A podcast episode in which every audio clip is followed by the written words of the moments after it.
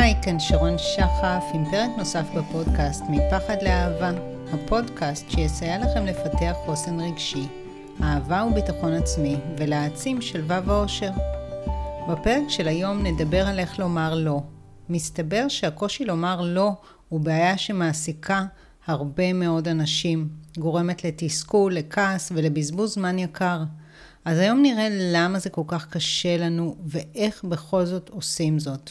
אז בואו נתחיל ככה בלמה אנחנו אומרים שאנחנו מתקשים לומר לא. הרבה פעמים הטיעון שלנו הוא שהאדם שמולנו ייפגע. והשאלה שלי היא, האומנם? האומנם בן אדם יותר ייפגע כשנגיד לו לא, או זה אני לא עושה, זה אני לא רוצה, לזה אני לא יכולה כרגע להקשיב. או אני לא יכולה לשתף אותך במידע הזה, מאשר כשאנחנו מתחילים לפתח מרירות ורגשות שליליים ועושים משהו בחוסר חשק, והרבה פעמים בסוף גם מתפרצים בצורה שהיא הרבה יותר מעליבה או פוגעת. אז האומנם באמת זה טיעון אמיתי? אני דווקא מתחילה בטיעונים שהם מה שאנשים רגילים לומר, והרבה פעמים הם יותר מדי אה, יפים כאלה. והאחיזה שלהם במציאות היא חלקית. אז זה הטיעון הראשון. טיעון נוסף הוא, אני לא יודעת איך, וגם על זה אני אשאל, האומנם? לא, אני לא רוצה. לא, אני... לא מתאים לי. זה לא שאנחנו לא יודעים איך, תכף נראה מה כן קורה. טיעון נוסף זה, למדתי את זה מאימא שלי, היא אף פעם לא ידעה להגיד לא. אז יכול להיות שבאמת אימא שלי אף פעם לא ידעה להגיד לא, ולמדתי את זה ממנה, אבל זה לא באמת מסביר את העובדה שאני לא אומרת לא. אוקיי, למדתי, וכן, זה הפך לאיזשהו הרגל שלי או נוהג. ועכשיו אני אתחיל למצוא דרך לשנות את זה. זה שירשתי את זה מאימא שלי, או ככה למדתי את זה ממנה, זו עובדה שהיא לא רלוונטית. אפשר להשתמש בעובדה הזאת כהאשמה נגד אימא שלי. היא, בגללה אני ככה, ועכשיו אני אתקע עם זה כל החיים. ואפשר להגיד, אוקיי, הנה, אני מוצאת את עצמי בדיוק באותו דפוס, בואו נראה מה אני עושה. הטיעון הבא שהרבה אנשים אה, משתמשים בו זה אני בן אדם שמפחד לפגוע. למשל, הרבה אנשים שנעלמים ביחסים רומנטיים, אני לא מסוגל להגיד כי זה יפגע, אז אני נעלם.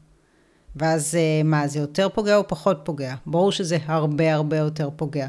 זה לא אני באמת לא מסוגל לפגוע או מפחד לפגוע, זה קשה לי להתמודד, לא בא לי להתמודד, לא מספיק חשוב לי להתמודד, אז אני נעלם, זה נוח. ומהצד השני זה אותו טיעון רק מהצד השני, הוא בן אדם כזה טוב שהוא לא יכול לשאת את המחשבה שהוא פוגע במישהו ובגלל זה הוא עזב אותי כי הוא יודע שיש לי יותר רגשות מאשר לא, והוא יודע שאני נפגעת, הוא כזה בן אדם טוב. זה הרבה פעמים כשמישהו עוזב מישהי, ברור שזה מן הסתם קורה גם להפך, אז הוא אומר, אני פשוט לא מסוגל לשאת את המחשבה שאני פוגע בך. אז בואו נתרגם את זה בתרגום אה, חופשי. לא, מה שהוא מתכוון להגיד זה דבר כזה. לא מספיק בא לי, ומאז שאת כל הזמן נפגעת ואת בדרמות רגשיות, בכלל לא בא לי. לא, אפילו לא כדי לשכב איתך, לא בא לי, עזבי אותי, יאללה, באמא שלך. אז לא, הוא לא בן אדם כזה הירואי, פשוט לא בא לו. מצטערת שאני אולי מקלקלת למישהי או למישהו. אז זה הדברים שבדרך כלל אנחנו אומרים, אבל למה באמת אנחנו מתקשים לומר לא? אז הסיבה מספר אחת היא הפחד לאבד. אני עלולה לאבד אהבה, אני עלולה לאבד עבודה, איזשהו קשר, הבן זוג יעזוב, הילד יפסיק לאהוב אותי, אני ארגיש שאני אימא רעה, יפטרו אותי, כל הדברים האלה. כשאני אומרת לא או עד כאן, תמיד יש לזה מחיר. אז זה תמיד הפחד. אולי אני אחמיץ את ההזדמנות, אני אשאר לבד ללא זוגיות. אז אני אגיד כן לכל דייט שאומרים לי ללכת, ואני אמשיך לנסות ולנסות ולנסות. דבר נוסף זה שהוא מאוד מאוד חזק, זה העניין של הטבות, טובות הנאה. אם אני אומר כן למישהו שהוא בעמדת uh, כוח, אז הוא uh, יקדם אותי או ייתן לי איזושהי הטבה. ויש מקומות שזה מאוד מאוד חזק בהם. אני אתחנף לבוס והוא יקדם אותי, למרות שמשהו בזה מרגיש לי מאוד לא נכון. או אני אהיה נחמדה לאיזה בן אדם שנמצא בעמדת כוח ויכול לסדר לי משהו. וזה יכול להיות מאוד מאוד מאוד מרחיק לכת, עד כדי להתיר אה, קרבה מינית, שאחר כך אפשר לקרוא לזה הטרדה או אונס, זה הפן הקיצוני. אבל גם אם אני יודעת שאני נחמדה למישהו, כי כן, אני רוצה את ההטבה שהוא יכול לתת לי, אבל עדיין אני ארגיש, סליחה על המילה, כמו זונה. אני נחמדה אליו לא בגלל שבא לי להיות נחמדה אליו, אני מבלה איתו זמן לא בגלל שבא לי לבלות איתו זמן, כי הוא ייתן לי אחר כך מה שאני רוצה. ויש לזה השלכות על התחושה הפנימית שלנו. סיבה נוספת שקשה לנו לומר לא, זה הצורך להיות בסדר, להיות מקובלים, נאהבים, שלא יבקרו אותנו, שנובע מהפחד מדחייה. יש אנשים שממש ממש לא מסוגלים לשאת את המחשבה שמישהו לא יאהב אותם. אז הם תמיד יהיו כזה חביבים, נחמדים ומרצים. אני מניחה שזה למעט במקומות שהם מרגישים נוח. תמיד יהיה לפחות בן אדם אחד, במקרים אה, מסוימים זה יהיה הילדים שלהם, ששם הם מרגישים נוח, בן בת זוג, אמא, אבא. לכל העולם הם יהיו נחמדים ומרצים, אבל על אותו בן אדם זה יצא באופן מוגזם, אולי על יותר מבן אדם אחד.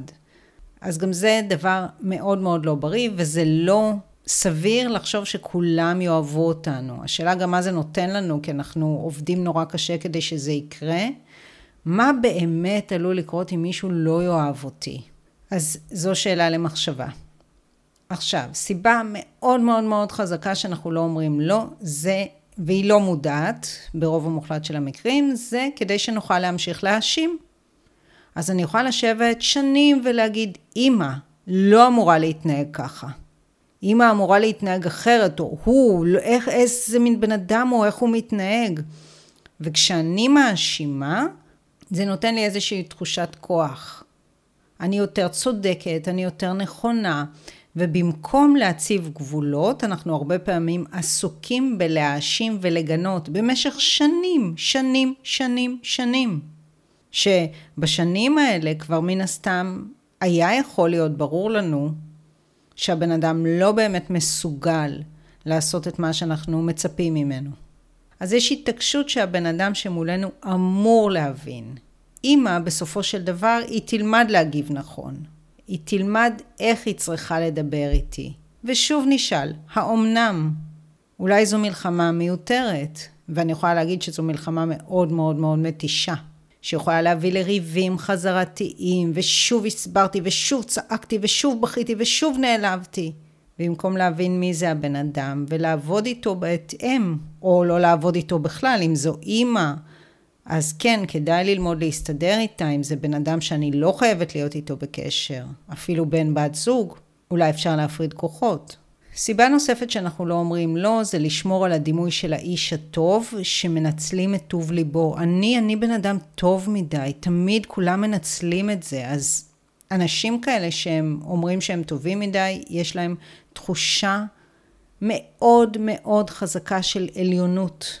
הם רואים את עצמם כקורבנות, זאת אומרת, הם לא שמים דגש על הקורבנות, הם שמים דגש על זה שהם כל כך טובי לב, אבל הם כל כך מרירים מבפנים, וזה הרבה מאוד דימוי. הם הרבה מאוד טובים בגלל הדימוי, זה אנשים שבאמת, כל מי שאומר את זה, כל מי שאומר את זה, תבדקו טיפה בציציות, ותראו שהבן אדם הזה מלא במרירות, מלא ברעל, כלפי האנשים שמנצלים אותו. אבל מכיוון שבן אדם כזה נותן שינצלו אותו וממשיך לעשות, הוא גם ימשוך לחיים שלו אנשים שינצלו אותו. סיבה נוספת שאנחנו לא אומרים לא, זה בגלל כל מיני דימויים כמו האישה הטובה שעושה הכל למען בעלה, או החברה הטובה. חברה טובה, היא תקשיב לחברה שלה שעות על גבי שעות על גבי שעות, גם באמצע הלילה, גם כשהיא לא מסוגלת יותר להקשיב. כן, כי זה מה שחברה טובה עושה. וזה לא בהכרח ככה, כי לפעמים בן אדם הוא בן אדם שצריך כל הזמן לדבר על עצמו עד אין קץ, ויש לו דרמות מטורפות. אז מה, אז אני עכשיו אשים ב hold את כל החיים שלי, ונניח שאני אה, אימא עם ילדים, יש לי כל מיני אתגרים משלי, ואחותי שהיא לא ילדה, היא בת 30 ומשהו, היא בדרמה מטורפת, והיא כל פעם מתקשרת אליי שאני אושיע אותה ואני אעודד אותה, ויש הרבה מערכות יחסים כאלה, אז איפה ה upside? למה בעצם מישהי כזאת עושה את זה? קודם כל זה נותן איזושהי תחושת כוח, גם להושיע מישהו זה נותן תחושת כוח. אבל כל מי שעושה את זה, קודם כל אתם לא מושיעים אף אחד, ושנית, בסוף זה מאוד מאוד קשה. כי הרבה פעמים אחות בכורה כזאת תחשוב לעצמה, מה, היא לא ילדה יותר, יש לי ילדים, למה אני צריכה לטפל בה כאילו היא תינוקת? והיא תפחד להגיד את זה. מה יקרה עם אותה אה, אחות אה, צעירה כועסת, שכועסת על כל העולם, תכעס מחר גם עליי? אז זה לא דבר בריא, זה לא דבר חברי, זה סתם אה, מצד אחד לפגוע בעצמכם, ומצד שני לתת לבן אדם אחר להישאר כמו תלוי בכם. שזה בסופו של דבר אולי נותן נחמה רגעית, אבל זה לא בריא גם בשביל אותו בן אדם. סיבה נוספת שאנחנו אה, מתקשים לומר לא, זה היעדר סמכות פנימית, או סמכות פנימית מאוד חלשה, שזה דבר שהוא מאוד מאוד מאוד נפוץ היום בעידן המודרני, וכתוצאה מכך שאנחנו לא סומכים על עצמנו ולא מעריכים את דעתנו, אנחנו הרבה פעמים אה, מטילים ספק במה שאנחנו חושבים, במה שאנחנו מרגישים, ואז אנחנו אומרים, אולי אני סתם מגזימה, חברה שלי אמרה שאני מגזימה, אימא שלי אמרה שאני מגזימה. אז אנחנו ממש ממש מטילים ספק בתחושת בטן שלנו, ברגשות שלנו, ברצונות שלנו, במה שנכון לנו, וזה דבר מאוד מאוד מאוד מאוד חמור. הוא קשור במידה רבה לזה שאנחנו כל הזמן מתייעצים, ואנחנו אפילו לא שואלים את עצמנו, מי זה הבן אדם שאמר את זה? איך אותו בן אדם חי בעצמו? האם הוא באמת דמות שאני יכולה לקחת ממנה משהו? עכשיו, ברוב המקרים התשובה תהיה לא, לא כדאי לי לקחת אה, וללמוד מהבן אדם הזה, אם אני אבין לעומק את המצב של אותו בן אדם, אבל גם נניח הבן אדם הזה זה בן אדם שהוא באמת, יש הרבה מה להעריך. עדיין כל אחד עם מה שנכון לו, וכל אחד מה שמעורר בו רתיעה. ובכלל, להקשיב לאנשים כאילו הם אלילים או גורואים, או לשים אותם באיזה דרגה כזאת מעלינו, זה דבר שהוא מאוד מאוד מאוד לא בריא, מאוד מקטין, מאוד מחליש, מאוד פוגע בביטחון העצמי. ודבר מאוד חשוב זה להתחיל לשאול את עצמנו, מה אני חושבת, מה אני מרגישה, מה אני רוצה, בלי להטיל בזה ספק. מה יעשה לי טוב? בנוסף לכל אלה, הרבה פעמים יש חולשה רגשית. ואנשים חיים כבר עם כל כך הרבה דברים לא מטופלים, והם מרגישים שאין להם כוח להתמודד עם הילד, עם הורה או, או עם בן זוג, בן בת זוג. והרבה פעמים למשל הורים יעדיפו עוד דקה של שקט, אוקיי, אני אוותר לילד, ואז הם משלמים מחיר בטווח הארוך, לא המאוד ארוך, גם בטווח היחסית קצר. וגם כשהילדים מתחילים להתבגר והופכים למתבגרים, הלך עליהם, גמרנו. הם הופכים לעבדים של הילדים במקרים לא מועטים, יש היום הרבה מקרים כאלה. וכל מי שאומר אין לי כוח להתמודד, אני רק רוצה שקט, שיחשוב רגע על מה שהוא הולך לשלם עוד מעט. וכשיש דברים כאלה, זה לא יעלה מעצמו. ואני אסיים עם עוד סיבה אחת שהיא סיבה חשובה ולגיטימית, שלפעמים זה באמת קשה לומר לא. זה לא כזה פשוט. זה שאני אומרת את כל הסיבות האלה, זה לא אומר שזה פשוט. זה כן שריר שהרבה פעמים בתרבות המודרנית מלמדים אותנו לא לחזק אותו. כי אנחנו רואים אנשים סביבנו שמוותרים, ואנחנו רואים את זה שתמיד מקבל את מה שהוא רוצה, ואת זאת שתמיד מבטלת את מה שהיא רוצה, או ההפך. וגם אנשים מבוגרים, וגם מנהלים בעבודה, ובני בנות זוג, חברים.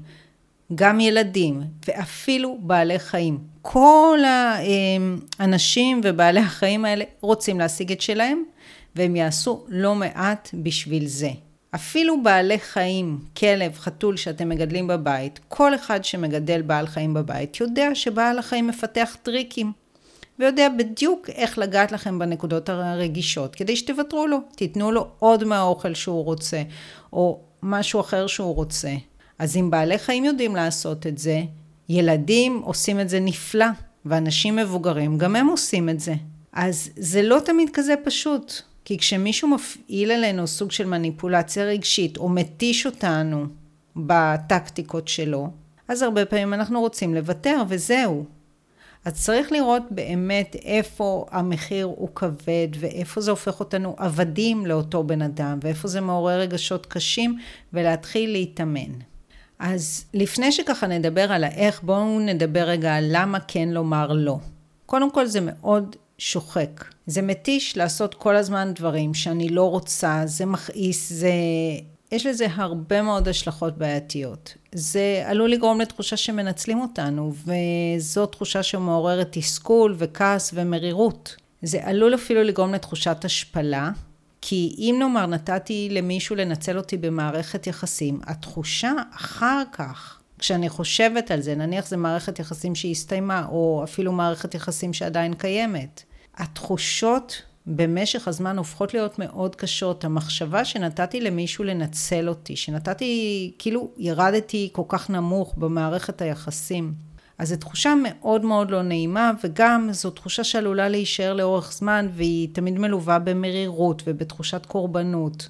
אז אני לא אומרת שוואלה, כאילו זה קל ממחר לא לתת לאף אחד לנצל אותנו, אבל צריך לזכור את הדברים האלה, והדברים האלה יהוו תמריץ לומר לא גם כשזה לא נוח.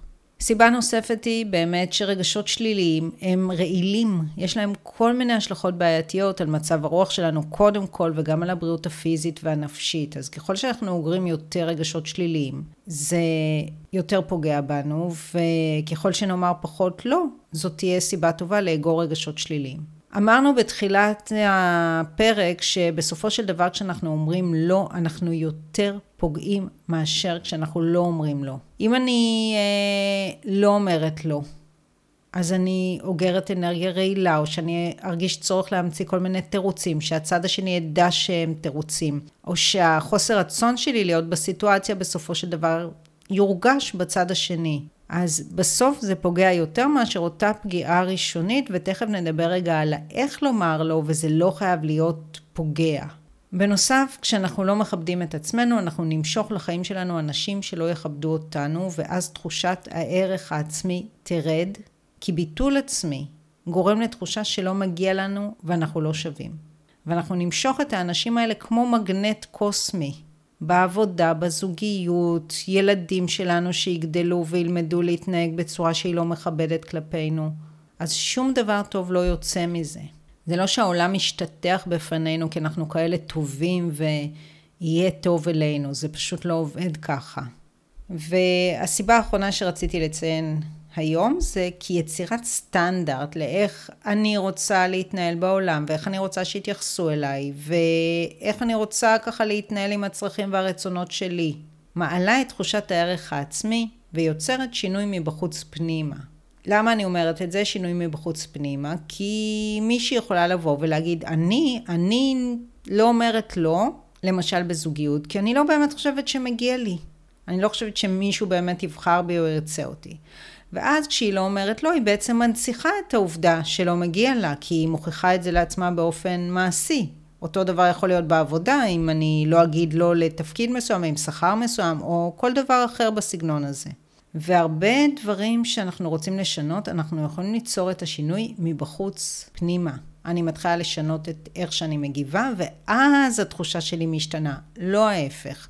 אני לא אומרת שזה נכון לגבי כל שינוי, אבל זה מאוד מאוד מאוד נכון בחזית הזו. עכשיו נדבר אה, קצת על כללי הזהב לאמירת לא. אז קודם כל, כל פעם שאני אומרת לא, כדאי לומר את זה בלי האשמה ובלי קורבנות. לא, את זה ככה ועשית לי ואיך עושים דברים כאלה. וזה אני יכולה להטיח בפניו של בן אדם, ואני יכולה גם אחרי גבו, כמו שאמרנו, איך הוא עשה דבר כזה ואיזה בן אדם, ואימא שלי, היא אף פעם לא הבינה. לא, זה לא מתאים לי. יש, אה, אני הרי מאוד אוהבת את אקר טולה, אם לא שמעתם אה, שאני מציינת את שמו בפודקאסטים אחרים, אז ככה אה, אני אציין היום, והוא באחד ההרצאות שלו נתן דוגמה על איך לומר לא במסעדה, הגישו לי דג שהדג מקולקל, והרבה פעמים אנשים יגידו, תחליפו את זה, איזה גול, איך אתם מעזים להגיש לי דבר כזה? הוא אומר, לא איכותי, זה להגיד למלצר, אני אה, אבקש שתחליפו את זה כי הדג מקולקל, או שיש לכם דג טרי, או שתוכלו להציע לי מנה אחרת. וזה לא איכותי, זאת אומרת, זה לא לאכול את הדג המקולקל, אבל זה איך אני אומרת את זה ואיזה סיפור. אני יוצרת סביב זה. אז כן, יש אנשים שהם מאוד פוגעניים ומאוד לא מודעים והם עושים דברים ואני יכולה להתעסק עם זה מכאן ועד הודעה חדשה וכמו שאמרתי קודם זה נותן איזושהי תחושת כוח שאני יותר טובה, יותר צודקת, יותר נכונה, אבל זה לא לא איכותי. אז בלי האשמה ובלי קורבנות. מתוך הבנה שיש לי שליטה רק על עצמי. אני יכולה לריב, כמו שאמרנו, עם בן אדם עד אין קץ, ולהתעקש שהוא חייב להבין, ואימא צריכה להבין דבר כזה, והיא צריכה להשתנות. לא, זה לא בהכרח קורה. יש אה, את חוק שלוש הפעמים שהמצאתי, שאם אני אומרת משהו לבן אדם, אומרת, מבקשת, מסבירה, פעם אחת, אוקיי, פעמיים, סבבה, שלוש פעמים, לא קרה כלום, כאילו דיברתי לקירות, רוב הסיכויים שגם לא יקרה.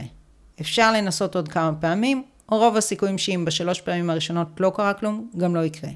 כלל נוסף לאיך לומר לא, זה בלי סיפורים דרמטיים, כמו זה יפגע בה, או אני אדם נוראי.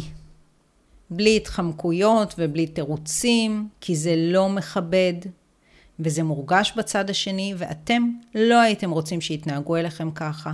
ותחשבו על זה, מן הסתם הייתם מעדיפים שמישהו יהיה ישיר איתכם. בלי יותר מדי הסברים, זה עוד כלל סופר סופר סופר חשוב. דבר שחשוב לזכור הוא שאנשים לא רוצים לשנות את המצב. הם לא רוצים להבין למה לא.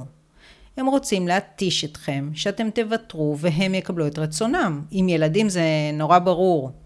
והיום למשל הורים מוצאים את עצמם מסבירים לילדים שוב ושוב ושוב. למה לא? לא, אתם יכולים להסביר פעם אחת, מקסימום פעמיים. הבן אדם השני לא רוצה להבין, הוא לא צריך להבין, הוא צריך לקבל, כי זה מה שאני אמרתי, כי זה מה שאני החלטתי. על ילד אתם יכולים להחליט, על בן אדם מבוגר אתם לא יכולים להחליט, אבל אתם כן יכולים להחליט מה, מה תהיה התגובה שלכם כלפי ההתנהגות של אותו בן אדם. אז חשוב להגיד דברים בלי יותר מדי להסביר, כמו שאמרנו, ובאופן ברור וחד משמעי, שבמידת הצורך יש לו תוצאות התנהגותיות. לא תמיד חייבים ללכת לתסריט הקיצוני של ניתוק קשר. אפשר להגיד, אוקיי, אני לא ממשיכה את השיחה, או אני קמה והולכת, או עד שלא יהיה ככה וככה, אז לי זה לא יתאים, מצטערת, או אפשר להתעלם ולהתרחק מבן אדם כל עוד נניח הוא מדבר בצורה מגעילה, או יש מיליון דברים שאפשר לעשות, צריך באמת לראות באיזה מקרה מדובר ובאיזה בן אדם, וזה כבר עניין של הצבת גבולות, שזה נושא סופר סופר חשוב. אני אשאיר לכם קצת מידע על זה בהערות.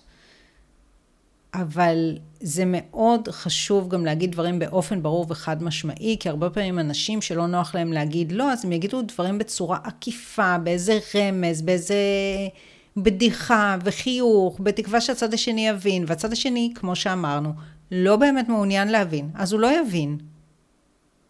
אז כן באופן ברור וחד משמעי, ו... אמ, דבר אחרון בכללי הזהב זה בלי שיפוט עצמי על זה שלא עשינו את זה בעבר או לא עשינו את זה עד כה.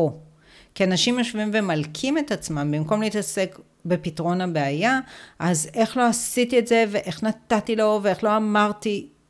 אוקיי, זה מה שהיה, אבל בואו נתמקד במה שאני יכולה לעשות עכשיו. כי לשבת ולהלקות את עצמכם זה גם פול גז בניוטרל וזה גם מה שנקרא להוסיף חטא על פשע.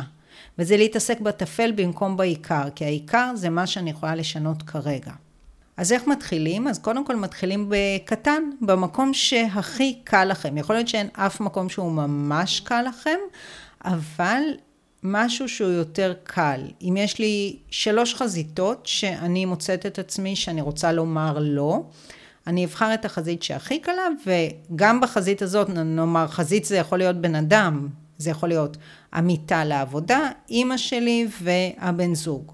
אז הכי קל לי נניח עם המיטה לעבודה, וגם שם אני יכולה לקחת משהו אחד ספציפי, נניח שהיא מדברת ומדברת ופורקת ומספרת וכל הזמן יש לה דרמות, ואני אגיד אוקיי, אני צריכה לחזור עכשיו לעבודה. או מה, ואת לא באה איתי ואת לא עושה איתי, וזה יכול להיות נאמר חברה, ואת כזאת, אני מצטערת, זה לא מתאים לי. אז משהו שהוא יחסית הכי פשוט עבורכם. אם נאמר יש ילדים, לדוגמה, אז יש אולי עשרה מקומות שבהם אתם רוצים להגיד לילד לא, אבל יש חזית אחת שזה הכי פשוט מבין עשרת המקומות האלה. ובסופו של דבר, ועם זה נסכם ככה את הפרק הזה, מחליטים ומבצעים על אף הפחד. כי הרבה פעמים כשאני מדברת עם אנשים, אז אומרים לי ככה דברים כמו, נכון, אני לא צריכה לפחד. לא, פחד זה דבר טבעי ונורמלי, ובעיקר כשעושים משהו חדש. ובכלל בחזית הזאת זה לגמרי לגמרי הגיוני לפחד. כל פחד הוא הגיוני, כי הוא הפחד שלכם, גם אם הוא לא רציונלי, הוא עדיין טבעי והגיוני עבורכם. אבל זה לגמרי נורמלי לפחד שעושים משהו חדש, אז אני מחליטה ומבצעת על אף הפחד. לא מחכה שהפחד יעבור. אז הגענו לסיום, וכמו תמיד, אני מקווה שנהניתם והפקתם ערך מהפרק, ואם כן, אתם מוזמנים לשתף אותו עם אנשים נוספים שיוכלו ליהנות ממנו גם הם. אתם מוזמנים לעקוב אחר הפודקאסט, לדרג אותו, וגם ליצור איתי קשר ולספר לי מה לקחתם מהפרק ומה עוד הייתם רוצים לשמוע בתוכנית. אני מזמינה אתכם להציץ גם בהערות לפרק, אני משאירה שם כישורים להעמקה ופרטים ליצירת קשר איתי, אז שיהיה המשך יום מקסים ולהתראות בפרקים הבאים.